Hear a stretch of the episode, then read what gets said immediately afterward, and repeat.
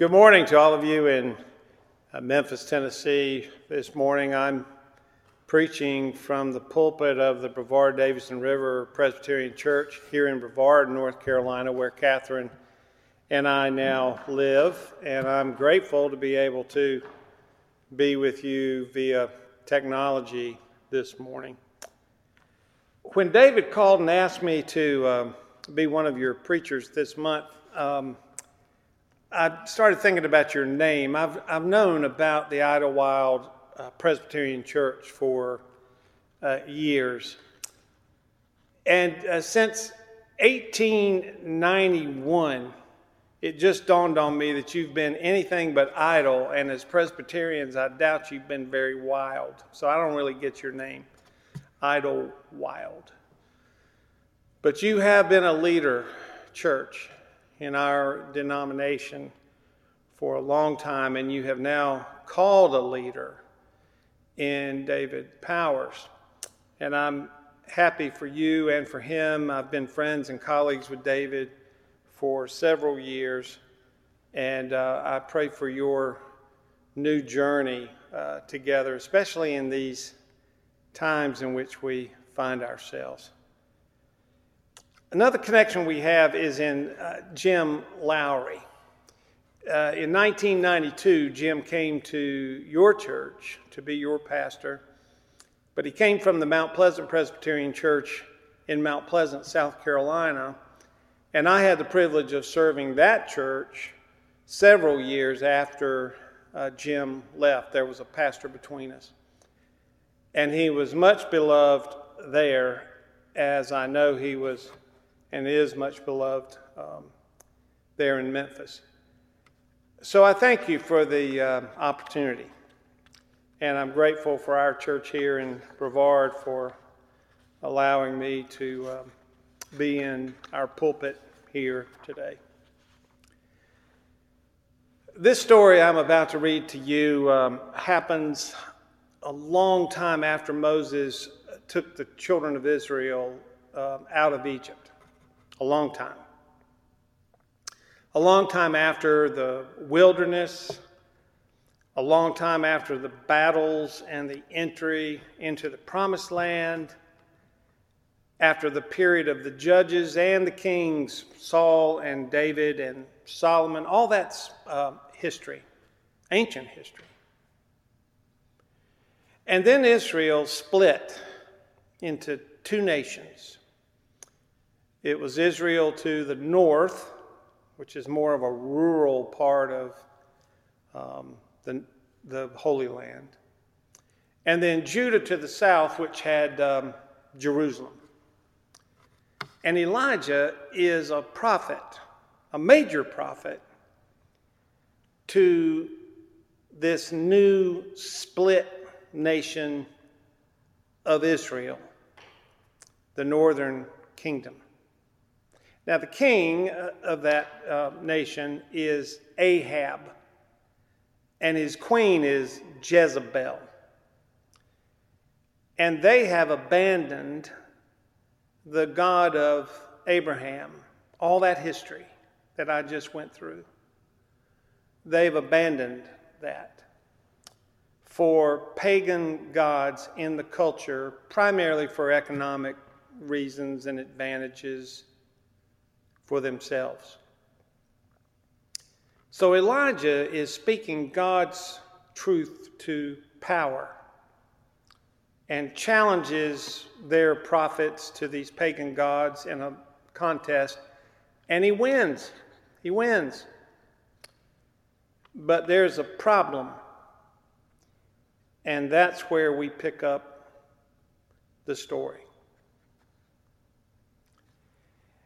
Ahab told Jezebel all that Elijah had done in winning this contest, how he had killed all the prophets with the sword, and then Jezebel sent a messenger to Eli- Elijah saying, So may the gods do to me and more also, if I do not make your life like the life of one of them by this time tomorrow. And then it says, he was afraid. So he got up, fled for his life, came to Beersheba, which belongs to Judah in the south. And he left his servant there on the edge of civilization, but he himself went a day's journey into the wilderness.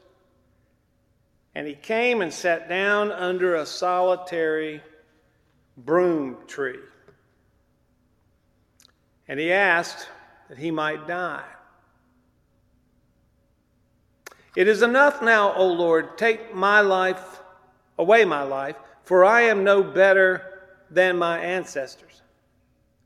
And then he lay down under the broom tree and fell asleep. And suddenly an angel touched him and said to him, Get up and eat. And he looked, and there at his head was a cake baked on hot stones and a jar of water, and he ate and drank and lay down again. Now the angel of the Lord came a second time, touched him, said to him, Get up and eat. Otherwise, the journey will be too much for you. He got up, he ate, he drank, and then he went in the strength of that food 40 days and 40 nights to Horeb, the Mount of God. Now, at that place, he came to a cave, spent the night there. The word of the Lord came to him, saying, What are you doing here, Elijah? And he answered, Well, I've been very zealous for the Lord, the God of hosts, for the Israelites have forsaken your, co- forsaken your covenant, thrown down your altars and killed your prophets with the sword. I alone am left, and they are seeking my life to take it away. He said, Go out, stand on the mountain before the Lord, and the Lord is about to pass by. Now there was a great wind, so strong that it was splitting mountains and breaking rocks in pieces before the Lord, but the Lord was not in that wind. And after the wind, an earthquake. But the Lord was not in that earthquake. And after the earthquake, a fire. But the Lord was not in the fire. And after the fire, a sound of sheer silence. The King James Version calls that a still small voice. When Elijah heard it, he wrapped his face in his mantle and went out and stood at the entrance of the cave. And then there came a voice to him that said, What are you doing here, Elijah? And he answered, I have been very zealous for the Lord, the God of hosts for the Israelite, Israelites have forsaken your covenant, thrown down your altars, killed your prophets with the sword. I alone am left, and they are seeking my life to take it away. Then the Lord said to him, Go, return on your way to the wilderness of Damascus. And when you arrive, you shall anoint Hazael as king over Aram. The word of the Lord. Now, that broom tree is a very, very familiar place. It's a place of despair It's a place of isolation, place of fatigue. It could be a place with no hope. It's a place where things happen that are outside of our control. You don't even know how you got there sometimes. But you know, there are very few resources out there in the wilderness to get you out of there, at least as far as you can see. Broom trees, it strikes me, uh, they, they come in all shapes and sizes. There are worldwide broom trees. Those are trees that every nation sits under together, all of us, the whole world, under a broom tree. The Jezebel, the thing that's got us all sitting under that tree, the problem, the threat, could be war or famine or terrorism, poverty, or a pandemic. The whole world's under a broom tree. There are also national broom trees, only unique to one nation. The Jezebels could be political polarization and extremism. That could be the Jezebel. Or escalating national debt, runaway debt. Or maybe Jezebel is a struggling financial market or record unemployment or homelessness or racism or classism, sexism, crime and violence. I don't know. All of that, any of that, can send a nation out there under a broom tree. You know, it strikes me in this current environment in our country that even a church can find itself under a broom tree. Declining membership, dwindling finances, a disconnect with the younger generations,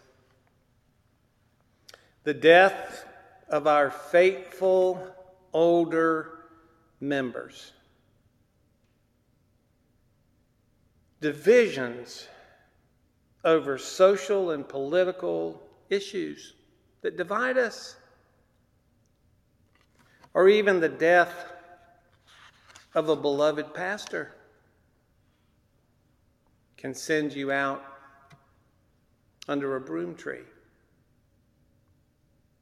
And out there is where despair sets in. Out there is where the church might be sitting wondering how are we going to get out of this mess? And to add to all that, in case you don't feel bad enough already, we still have our own personal broom trees. Maybe it's an illness that drove you out there, or the loss of a loved one and the grief that you can hardly bear. Maybe it's the mistakes you've made. Or maybe it's the sin you've committed against other people or the sins other people have committed against you. It could be your addiction to something or the secrets you've got or the regrets you have. All that, any of that could drive you out into a wilderness under a broom tree. And there you sit. Elijah goes, it says, a day's journey into the wilderness and comes to a solitary broom tree, and this is what he prays It is enough now, O Lord, take away my life, for I am no better than my ancestors. And then he lay down under the broom tree and fell asleep. That is a sad, sad story. And it'd be a tragedy if it ended there. But it doesn't. Suddenly, an angel touched him. Suddenly, an angel touched him. And said to him, Get up and eat. He looked up, and there at his head was a cake baked on hot stones and a jar of water. And he ate and drank and lay down again. And the angel came a second time, touched him, and said, Get up and eat. Otherwise, the journey will be too much for you. What journey? There's no journey. Elijah's not planning a journey. He's under a broom tree. And there's not supposed to be any water in a wilderness, nor hot cakes, much less a talking angel. None of this is supposed to happen. So, did he make all this up? Do you think he did? Was he delusional? Like maybe he got out there and the sun got a hold of him and he thought all this happened, so he came back and told this bizarre story that never happened? Is, is that what happened? You think we ought to read this story as history? An angel touched him,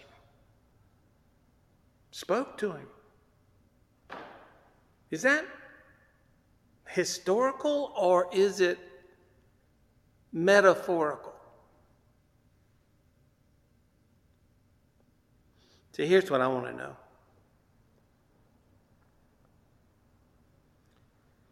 Does God still come to our broom trees?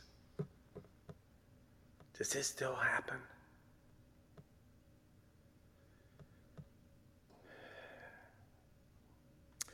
You know, it strikes me, Jesus taught us to pray. The disciples said, Teach us to pray, so he did. Seven simple petitions, two of them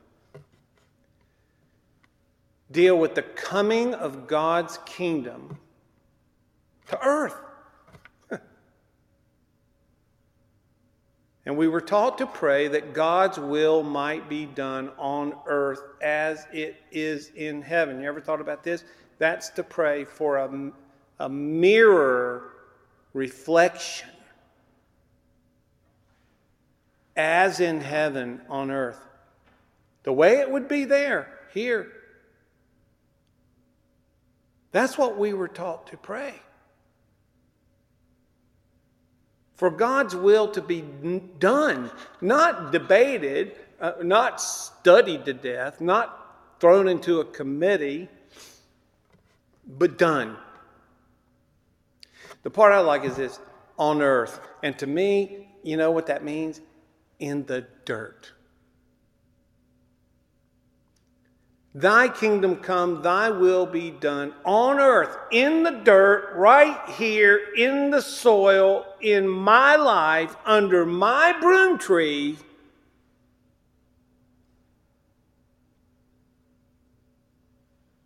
Your will.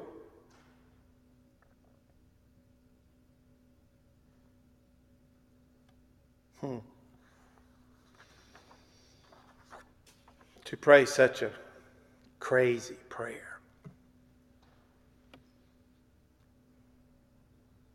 is to totally release one's trust in a providential God who is at work in this contemporary world.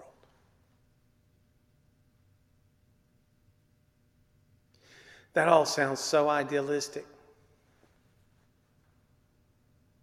It, it all sounds so naive. It, you know, really, truthfully, it even sounds simple minded. Like Christians just wishful thinking stuff. If you told that to somebody on a flight across the country and they said, So you're a Christian, what do you think? Well, we pray for the kingdom of God to come and for God's will to be done right here in the dirt, on the earth, right here, right now. You believe that? well, some days. It seems so far fetched. But think with me about this the earth is now revolving around the sun at a speed of 66,616 miles per hour. Right now. We're moving around the sun, and it will take us 365 days to make the loop. And when we make it, it'll do it all over again.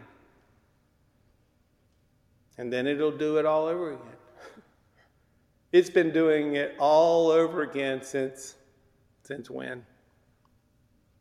At the same speed. At 66,616 miles per hour. Not 66,617.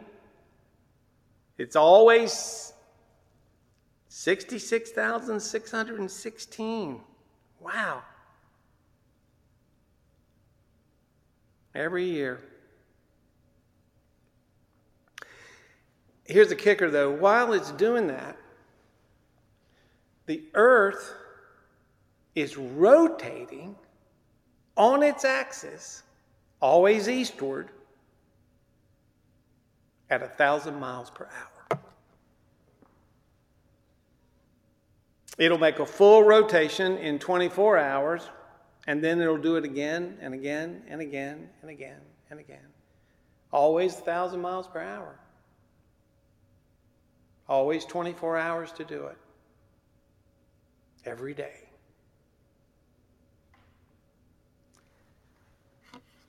And you don't feel anything. Huh. I'm prone to seasickness. I mean, I would think if I was traveling 66,616 miles per hour and spinning at 1,000 miles an hour, I'd throw up. And I don't feel anything. So, because I don't feel it, does that make it any less true? Hmm as we spin at a thousand miles an hour, even in this very moment, could we entertain that there is something going on around us that we cannot see? Bigger than politics, bigger than even religion, bigger than education or science or technology or medicine, bigger than our belief or our lack thereof. Angels in the broom trees, holy caves where God comes to us, empowers us, and sends us forth into a future we could not imagine a providential God here and now. Let us pray.